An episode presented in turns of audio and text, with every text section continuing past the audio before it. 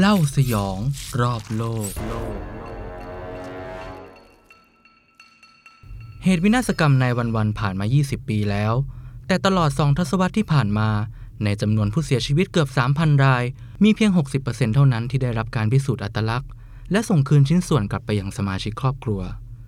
เหตุใดการพิสูจน์ตัวตนของเหยื่อผู้เสียชีวิตจากเหตุการณ์นี้จึงล่าช้า เพราะนี่คืองานที่ยาก ท้าทายและอาศัยความอดทนมากที่สุดงานหนึ่ง โดยมีความหวังเป็นแรงขับเคลื่อน สวัสดีแฟนๆ เล่าเรื่องรอบโลกทุกท่านครับ พบกับเล่าสยองรอบโลก episode 2 วันนี้วันที่ 8 กันยายนฮะอีกไม่กี่วันก็จะถึงวันครบรอบ 20 ปีเหตุ nine one one เหตุวินาศกรรม 11 กันยายนที่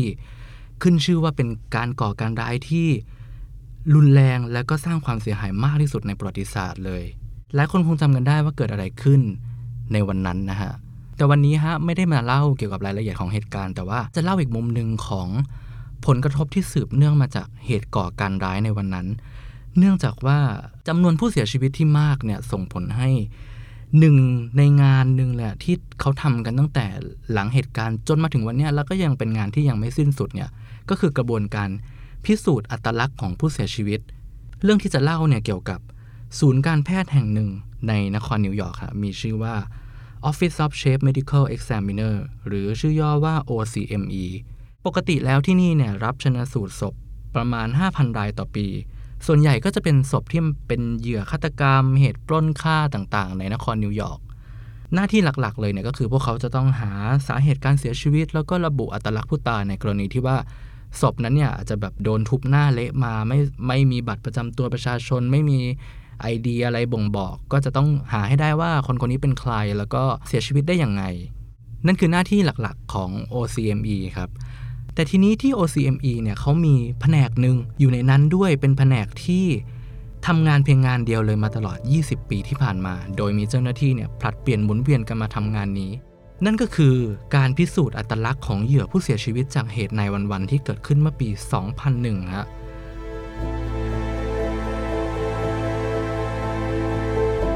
เหยื่อเหล่านี้เนี่ยไม่ได้มาเป็นศพทั้งตัวแบบเหตุฆาตกรรมทั่วไปนะครับแต่ว่าพวกเขาเนี่ยกระจัดกระจายเป็นชิ้นเล็กชิ้นน้อยจากแรงระเบิดรวมถึงถูกอัดบี้แบนจากน้ำหนักของตึกที่ถล่มลงมา ซึ่งเจ้าหน้าที่เนี่ยก็เปรียบเทียบว่าเหมือนแพนเค้กแบนๆยังไงอย่างนั้นเลยฮะถ้าถามว่าทำไมศพผู้เสียชีวิตเนี่ยถึงมีในลักษณะแบบนี้ว่าที่ว่าเป็นชิ้นๆหรือว่าแบนแต๊แต่มาหรือเป็นเศษกระจัดกระจายไม่สามารถระบุอัตลักษณ์ได้ ต้องย้อนไป ดูดีเทลของการโจมตีในเหตุในวันๆครับ World Trade Center เนี่ยจะประกอบด้วย 7 อาคาร 7 อาคารเนี่ยจะตั้งอยู่ในละแวกเดียวกันก็คือจะมี World Trade 1อาคารเหนือ World Trade 2อาคารใต้ 2 ตึกเนี่ยจะเป็นตึกแฝดที่สูงที่สุดก็คือสูงถึง 110 ชั้น ก็จะตั้งโดดขึ้นมากลางมหานครนิวยอร์กเลย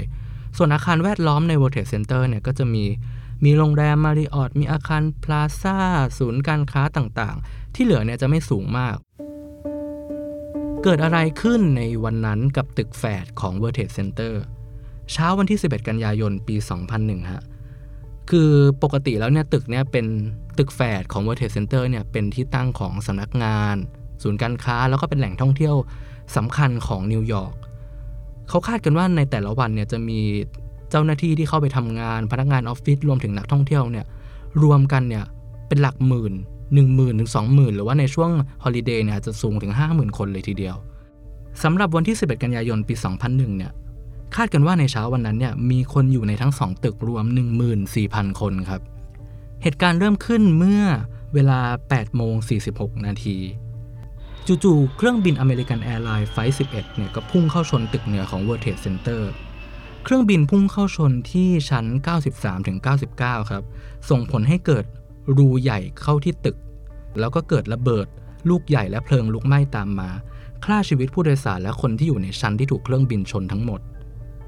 ทีนี้เนี่ยเมื่อกี้เราเล่าว่าตึกมีทั้งหมด 110 ชั้น การที่เครื่องบินชนตั้งแต่ชั้น 93-99 เนี่ย แปลว่าคนที่อยู่สูงกว่านั้นเนี่ยขึ้นไปจนถึงชั้น 110 เนี่ย ไม่สามารถลงมาได้แล้วครับ เพราะว่า ทางออกทั้งหมดเนี่ยถูกตัดขาดหมดแล้วข้างล่างเกิดเพลิงไหม้เกิดระเบิด พวกเขาติดอยู่บนนั้น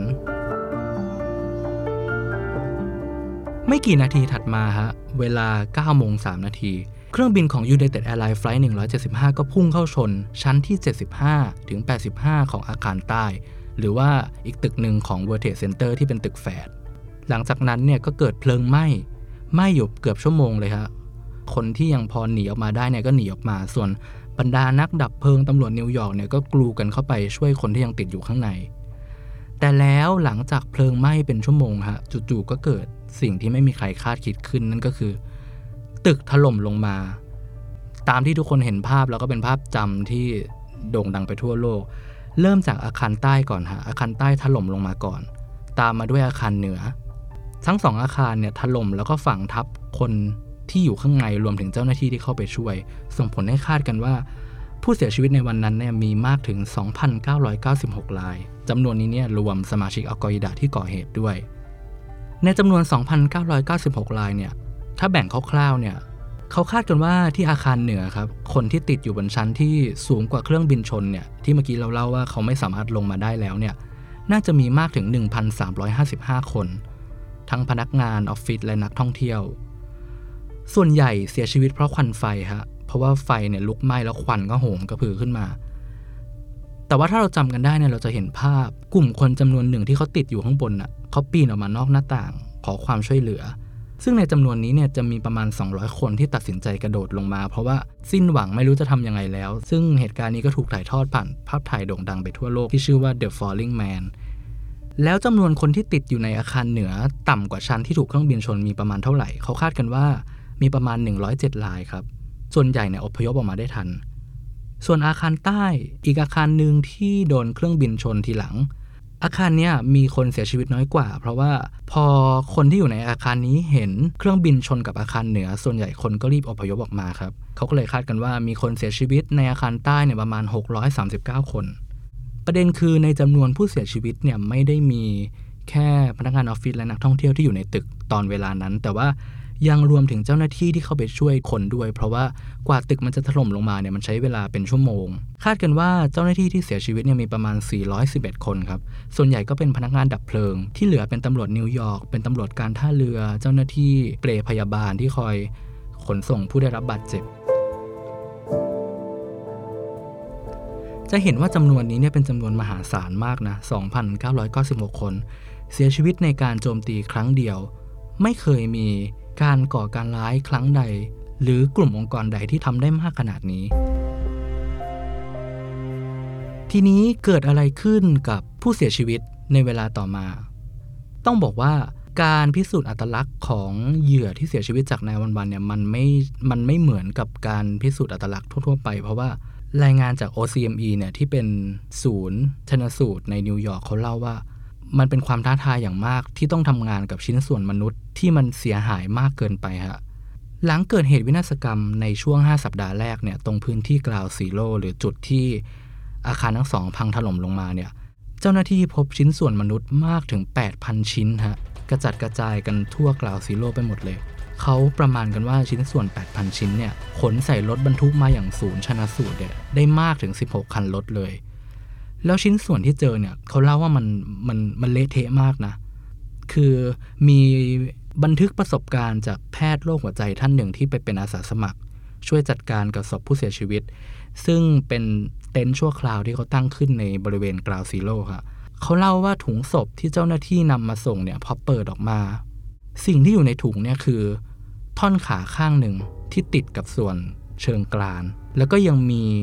อวัยวะเพศอยู่ ท่อนขานั้นเนี่ยคือกางเกงที่ใส่มาเนี่ยโดนเผาไหม้เนื้อผ้าหลอมละลายเข้ากับผิวหนังไปแล้ว ส่วนด้านบนที่เหลือเนี่ยมีแค่ลำไส้อีกนิดหน่อย ส่วนถุงใส่ศพอื่นๆเนี่ยผู้เสียชีวิตบางครั้งก็มาเป็นชิ้นๆด้วยซ้ำข้อมูลจาก OCME เนี่ยเขาเล่าว่าชิ้นส่วนของผู้เสียชีวิตเนี่ยมันเละถึงขนาดที่ว่าบางครั้งนะชิ้นส่วนร่างกายของคนคนหนึ่งเนี่ยเข้าไปอยู่ในโพรงของร่างกายคนหนึ่งนั่นทำให้ส่วนใหญ่ของชิ้นส่วนมนุษย์ที่รับมาได้เนี่ย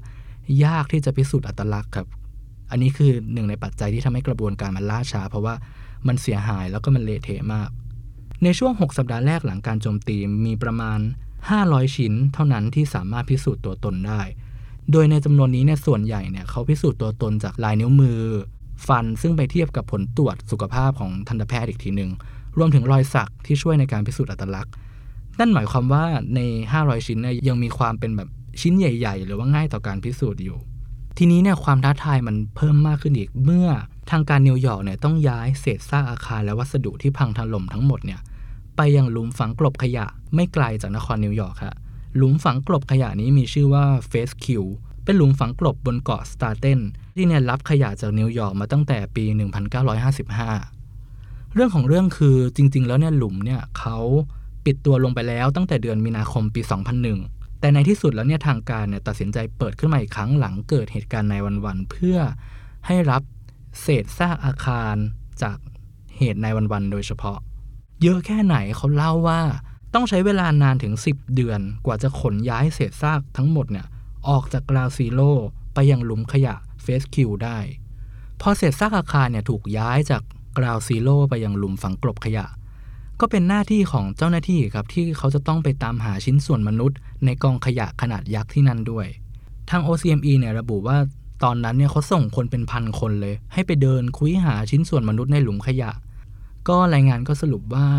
ปฏิบัติการค้นหาเนี่ยสิ้นสุดในปี 2006 แล้วก็เขาพบชิ้นส่วนมนุษย์จากหลุมขยะ ทั้งหมด 4,200 ชิ้นจากหลุมนี้ครับ เมื่อรวมเข้ากับชิ้นส่วนที่ OCME ได้มาจากกราวซีโร่และจากพื้นที่อื่นๆเนี่ยเขาคาดกันว่ารวมทั้งหมดเนี่ยประมาณ 19,000 ชิ้น ลองจินตนาการนะว่าชิ้นส่วนมนุษย์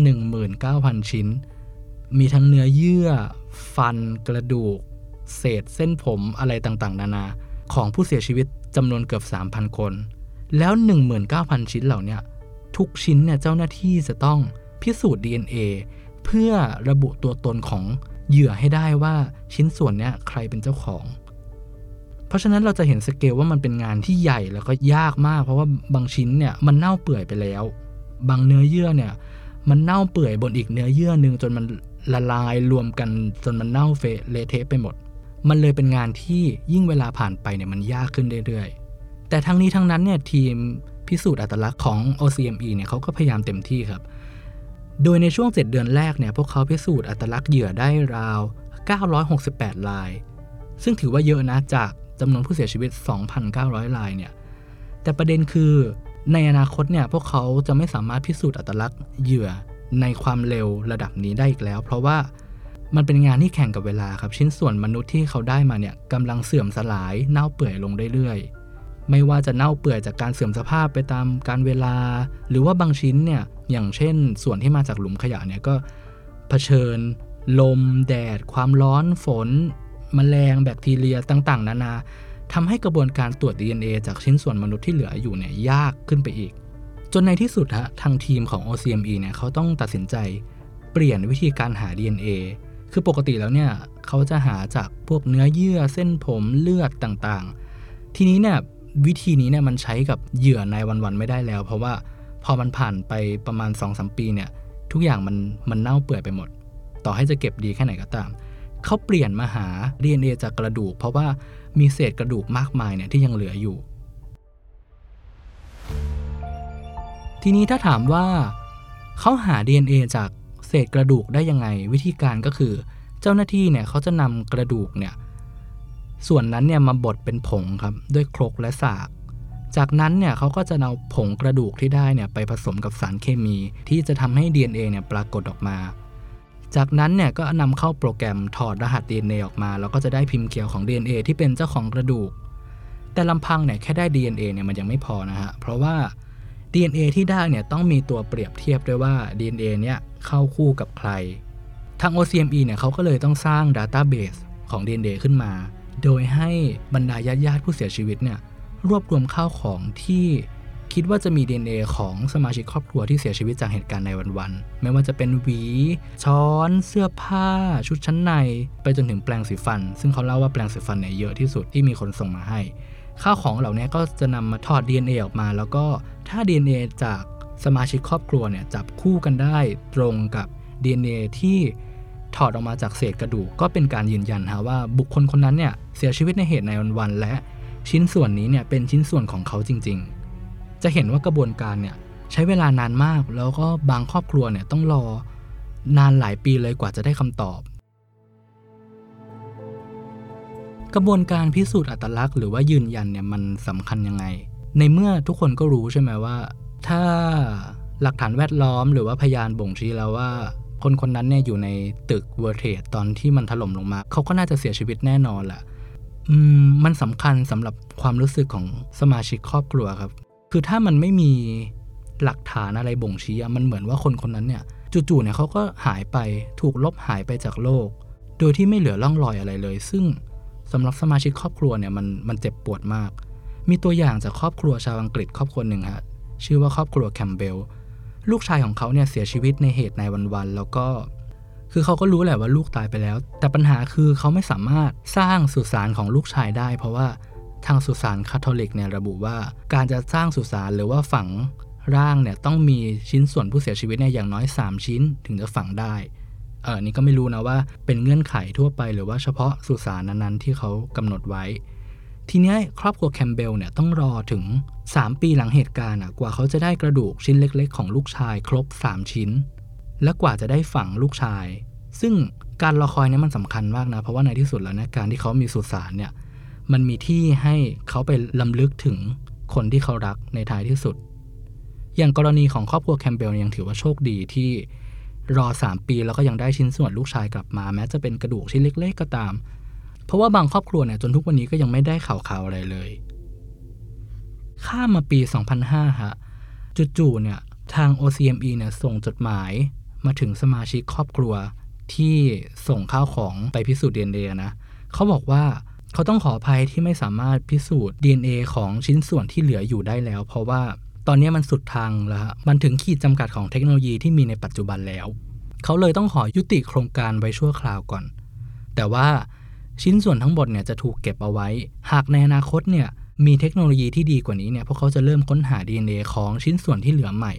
ซึ่งคาดว่าชิ้นส่วนที่เหลือเนี่ยก็มีหลายพันชิ้นเลยนะที่เขายังไม่สามารถพิสูจน์ DNA ได้ ตอนนั้นข่าวที่ออกมาเนี่ยก็คือ ตุ้ยทำให้บางคนเนี่ยใจสลายเลยเพราะเขาคิดว่าคงแบบไม่มีอีกแล้ว โอกาสที่ฉันจะได้กระดูกของลูกที่เสียชีวิตในเหตุ nine one one เนี่ยกลับคืนมา ข้ามมาปี 2006ฮะประเด็นการพิสูจน์อัตลักษณ์ผู้เสียชีวิตเนี่ยกลับมาเป็นที่พูดถึงอีกครั้ง เพราะว่าจู่ๆเนี่ยมีการพบเศษกระดูกของผู้เสียชีวิตบนหลังคาธนาคารแห่งหนึ่งในนิวยอร์กเกิดขึ้นในเดือนเมษายนปี 2006 ครับ คนงานที่เขาต้องการจะปรับปรุงหลังคาของธนาคาร Deutscheในนครนิวยอร์กเนี่ย พวกเขาไปพบว่ามีเศษกระดูกอยู่บนหลังคาเนี่ยกระจัดกระจายประมาณ 300 ชิ้น บางชิ้นเนี่ยคือเล็กมากแบบเท่านิ้วก้อย ประเด็นที่คนสงสัยก็คือ กระดูกเหล่านี้เนี่ยมาอยู่บนหลังคาของอาคาร Deutsche Bank ได้ยังไงทั้งที่ตัวอาคารเนี่ยห่างจาก World Trade Center ถึง 120 เมตร ทีนี้เนี่ยก็เป็นข่าวใหญ่เลย ตัวอาคารก็ต้องหยุดการปรับปรุงชั่วคราวไปก่อนเพื่อ ส่งทีมเจ้าหน้าที่ไปค้นหาเศษกระดูกเพิ่ม ก็จากกระบวนการทั้งหมดในช่วง 6 เดือนของการค้นหาเนี่ยในที่สุดเขาก็พบ ชิ้นส่วนกระดูกเพิ่มอีก 783 ชิ้นฮะส่วนคำถามที่ว่า แล้วกระดูกมันมาได้ยังไง ในเมื่อตึกนี้มันอยู่ห่างจากเหตุวินาศกรรมไปเป็นร้อยเมตร มีทฤษฎีที่เขาคาดกันว่า กระดูกนี้เนี่ยมาจากแรงระเบิดของการชนครั้งแรกครับ คือถ้าจำกันได้เนี่ยเครื่องบินลำแรกที่ชนกับตึกเหนือ พอชนปุ๊บเนี่ยเกิดระเบิดลูกใหญ่ เขาก็เลยคาดกันว่าแรงระเบิดเนี่ย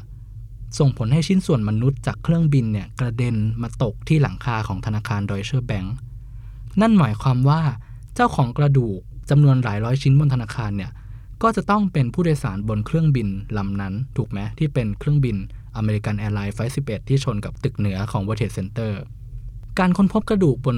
ดาดฟ้าของธนาคาร Deutsche Bank เนี่ย เกิดขึ้นมาพร้อมกับที่ทาง OCME เนี่ยเขามีเทคโนโลยีใหม่ในการพิสูจน์อัตลักษณ์บุคคลครับเขาก็เลยเดินเครื่องโครงการที่หยุดไปชั่วคราว โดยระบุว่าด้วยเทคโนโลยีใหม่เนี่ยเขาจะใช้วิธีการแช่แข็งเศษกระดูกด้วยไนโตรเจนเหลวครับ จากนั้นเนี่ยก็ทำมาบดให้เป็นผง โดยระบุว่าผงที่ได้เนี่ยมันละเอียดกว่าการบดแบบเดิมๆ แล้วก็ยิ่งผงกระดูกเนี่ยมันละเอียดมากเท่าไหร่ ก็ยิ่งช่วยให้สามารถเข้าถึง DNA ได้มากขึ้นเท่านั้น ทีนี้เนี่ยเขาก็เลยลองวิธีใหม่กับเศษกระดูกที่พบบนหลังคาของ Deutsche Bank ล่าสุด ซึ่งผลการตรวจก็เป็นไปตามสมมติฐานเลยครับ เพราะว่าเศษกระดูกที่พบบนหลังคาเนี่ยช่วยให้ทางทีมของ OCME เนี่ยพิสูจน์อัตลักษณ์ของบุคคลเพิ่มได้อีก 30 คน แล้ว 30 คนนี้เนี่ยก็เป็นผู้โดยสารในเครื่องบินลำดังกล่าวที่พุ่งชนกับอาคารเหนือ และด้วยเทคโนโลยีใหม่นี้ฮะก็ช่วยให้กระบวนการพิสูจน์อัตลักษณ์เนี่ยเดินหน้าอีกครั้งพอข้ามมาปี 2007 เนี่ย ทาง OCME ก็เลยประกาศว่า ด้วยวิธีใหม่เนี่ยช่วยให้พวกเขาสามารถระบุอัตลักษณ์ของชิ้นส่วน กระดูกที่เหลืออยู่ในศูนย์เนี่ยเพิ่มอีก 1,757 ชิ้น บางชิ้นเนี่ยก็เป็นของคนที่ถูกระบุตัวตนแล้ว บางชิ้นก็เป็นของคนใหม่หนึ่งในนั้นก็คือลูกชายของครอบครัวแคมเบลด้วยนะ ที่เราเล่าไปก่อนหน้านี้ว่าเขาได้เศษกระดูก 3 ชิ้นไปฝังที่สุสานคาดกันว่าด้วยเทคโนโลยีการใช้ไนโตรเจนเหลวครับ มีประมาณ 25 ครอบครัว ที่ได้รับชิ้นส่วนแรก แล้วก็เป็นหลักฐานแรกที่ยืนยันการเสียชีวิตของสมาชิกครอบครัว หลังเหตุการณ์ผ่านมาแล้ว 6 ปีครับ ทีนี้เนี่ยด้วยจำนวนทั้งหมดเนี่ยพอข้ามมาปี 2008 เนี่ยทาง OCMB เขาก็เลยระบุว่าตอนเนี้ยเขาสามารถพิสูจน์ตัวตนของเหยื่อผู้เสียชีวิตได้แล้ว 1,623 คน จากจำนวนคนเสียชีวิตทั้งหมด 2,996 คนครับ ก็คิดเป็นสัดส่วน 60%จากผู้เสียชีวิตทั้งหมด อีก 40%เนี่ยเป็นโจทย์ที่ยากมาก แล้วก็ไม่ไม่รู้ด้วยซ้ำว่าจะสามารถทำได้เมื่อไหร่ เนื่องจากบางชิ้นเนี่ยเขาตรวจไปแล้ว 5 รอบ แต่ก็ยังไม่พบ DNA แต่ประเด็นที่อยากจะเล่าก็คือที่ศูนย์ OCME เนี่ยเขาเขารู้ว่ายากแต่เขาไม่ยอมแพ้ครับ เขาก็ยังคงทำเท่าที่ทำได้ทำมาเรื่อยๆ จนกระทั่งข้ามาปี 2013 เนี่ย มีเทคนิคใหม่เกิดขึ้น เป็นการนำตัวอย่างชิ้นส่วนมนุษย์เนี่ยใส่เข้าไปในเครื่องที่ชื่อว่า incubation เครื่องนี้เนี่ยจะสั่นสะเทือนชิ้นส่วน แล้วก็มันจะมีกระบวนการแบบให้ความร้อนให้ความเย็นเป็นเวลานาน เจ้าหน้าที่เขาเล่าว่ายิ่งอยู่ในเครื่องนานแค่ไหนเนี่ยโอกาสที่จะได้ DNA เนี่ยก็ยิ่งมากขึ้นด้วย วิธีใหม่นะก็จุดประกายความหวังขึ้นมาว่า น่าจะช่วยให้ตรวจพบ DNA ของชิ้นส่วนเก่าๆที่ก่อนหน้านี้เนี่ยมันแบบไม่มีหวังแล้วว่าแบบ ทำยังไงตรวจไปกี่รอบก็ไม่เจอ เทคนิคใหม่นี้เนี่ยก็ช่วยให้เขาพบผู้เสียชีวิตเพิ่มอีก 4 รายครับ ทีนี้ถ้าเราสังเกตเนี่ยเราจะเห็นว่ายิ่ง ยิ่งปีมันผ่านไปนานเท่าไหร่เนี่ยจำนวนผู้เสียชีวิตที่ถูก ระบุอัตลักษณ์เนี่ยก็จะยิ่งน้อยลงเรื่อยๆ ปัจจุบันเนี่ยสัดส่วนของคนที่ถูกพิสูจน์อัตลักษณ์ได้แล้วเนี่ยยังอยู่ที่ร้อยละ60 เหมือนเดิมครับ อีกร้อยละสี่สิบเนี่ยยังพิสูจน์ไม่ได้เหมือนเดิมคือยิ่งมันผ่านไปหลายปีไม่ว่าจะมีเทคนิคดีแค่ไหน ด้วยข้อจำกัดมากมายเนี่ย ทำให้การพิสูจน์เนี่ยยังเป็นเรื่องยากอยู่ครับ ทีนี้ถ้าถามว่าคนที่พบล่าสุดเนี่ยเกิดขึ้นเมื่อไหร่ ต้องย้อนไป 3 ปีที่แล้วเลยครับคือ คนที่ถูกระบุอัตลักษณ์ล่าสุดเนี่ยเกิดขึ้นในเดือนตุลาคมปี 2019ค่ะส่งผลให้คนคนนั้นเนี่ยเป็นเหยื่อผู้เสียชีวิตคนที่ 1645 ที่ได้รับการระบุตัวตน แล้วก็จากวันนั้นเนี่ยจนวันนี้เนี่ยผ่านมา 3 ปีแล้วเนี่ยทาง OCME เนี่ยยังไม่พบข้อมูลของผู้เสียชีวิตเพิ่มเลย แต่ที่น่าสนใจก็คือในจำนวน DNA ที่ถอดมาได้เนี่ยเขาเล่าว่ามีประมาณ 40 DNA ครับ ที่ถอด sequence ถอดพิมพ์เขียวออกมาได้แล้ว แต่ว่าไม่มี DNA ให้เปรียบเทียบด้วย แล้วก็ยังคงรอการเปรียบเทียบอยู่ อันนี้ก็อาจจะเอาได้ว่าเขาไม่มีญาติหรือเปล่า ก็เลยไม่สามารถเปรียบเทียบกับใครได้ ปัจจุบันครับถ้าใครไปเที่ยวที่พิพิธภัณฑ์ nine one one ที่อยู่ที่ Ground Zero ในนครนิวยอร์กเนี่ยพื้นที่ใต้พิพิธภัณฑ์เนี่ยเขายัง ถูกใช้เป็นที่เก็บรักษา ชิ้นส่วนมนุษย์ที่ยังเหลืออยู่ ซึ่งหมายถึงชิ้นส่วนกระดูกเหล่านี้แหละที่ยังไม่สามารถพิสูจน์อัตลักษณ์พิสูจน์ตัวตนได้ เขาเก็บไว้อย่างดีเลยฮะภายใต้สภาพแวดล้อมที่เชื่อว่า จะช่วยให้เก็บกระดูกเหล่านี้เนี่ยไปได้อีกนานหลายสิบปี เพราะว่า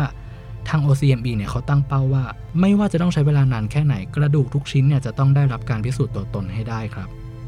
และนี่ก็คือเรื่องราวของกระบวนการพิสูจน์ อัตลักษณ์บุคคลจากเหตุในวันๆที่ยากท้าทาย ในขณะเดียวกันก็น่ายกย่องมากนะครับ เพราะว่าเขาทำต่อเนื่องมา 20 ปีแล้ว แล้วก็ยังไม่หมดหวัง ยังคงทำต่อไปแล้วก็รอเทคโนโลยีใหม่ๆ เพื่อที่จะช่วยส่งคืน ชิ้นส่วนของผู้เสียชีวิตเนี่ยให้กับสมาชิกครอบครัวที่กำลังรออยู่ แม้ว่าจะผ่านมา 20 ปีแล้วก็ตาม แต่ว่างานนี้ก็ยังไม่สิ้นสุดครับ จบไปแล้วฮะสำหรับเรื่องราวของกระบวนการพิสูจน์ที่ว่า ทำไมมันถึงใช้เวลานานขนาดนั้น 20 ปีแล้วทำไมทุกวันนี้ เรายังไม่สามารถพิสูจน์อัตลักษณ์ของผู้เสียชีวิตได้ครบทุกคน ปิดท้ายครับอยากทราบความเห็นของแฟนๆจำกันได้ไหมเอ่ยว่า 20 ปีที่แล้วเนี่ยในวันเกิดเหตุการณ์วินาศกรรมนายวันๆเนี่ยทำอะไรกันอยู่ฮะ อยู่ที่ไหนทำอะไรกันอยู่ ผมเนี่ยจำได้นะ ตอนนั้นอายุประมาณ 9 ขวบ อยู่ชั้นป .4 คือทุกเย็นเนี่ย แม่จะให้ไปรอที่บ้านญาติฮะเพื่อรอพ่อแม่กลับมาจากที่ทำงานแล้วค่อยเข้าบ้าน ก็จำได้ว่าวันนั้นเนี่ยนั่งอยู่บ้านญาติแล้วก็ดูทีวีนี่แหละ เห็นภาพตึกโดนเครื่องบินชนเนี่ยในทีวี อันนี้คือสิ่งที่จำได้ แต่ว่าหลังจากนั้นก็จำไม่ได้แล้วเพราะว่าตอนนั้นเรายังเด็กเราก็ไม่ได้เข้าใจเหตุการณ์ชัดเจน แต่จำได้ว่าภาพนั้นเนี่ยเป็นข่าวใหญ่ แล้วก็ทุกคนเนี่ยมามุงรอบทีวีนะครับถ้าแฟนๆท่านไหนมีความทรงจำเกี่ยวกับเหตุ nine one one หรือว่าเคยไปพิพิธภัณฑ์ nine one one หรืออยู่ในเหตุการณ์ในวันนั้นเนี่ยก็เล่าสู่กันฟังได้นะฮะ จบลงแล้วสำหรับ episode 2 พบกันใหม่สัปดาห์หน้าสำหรับวันนี้ลาไปก่อนสวัสดีครับ เล่าสยองรอบโลก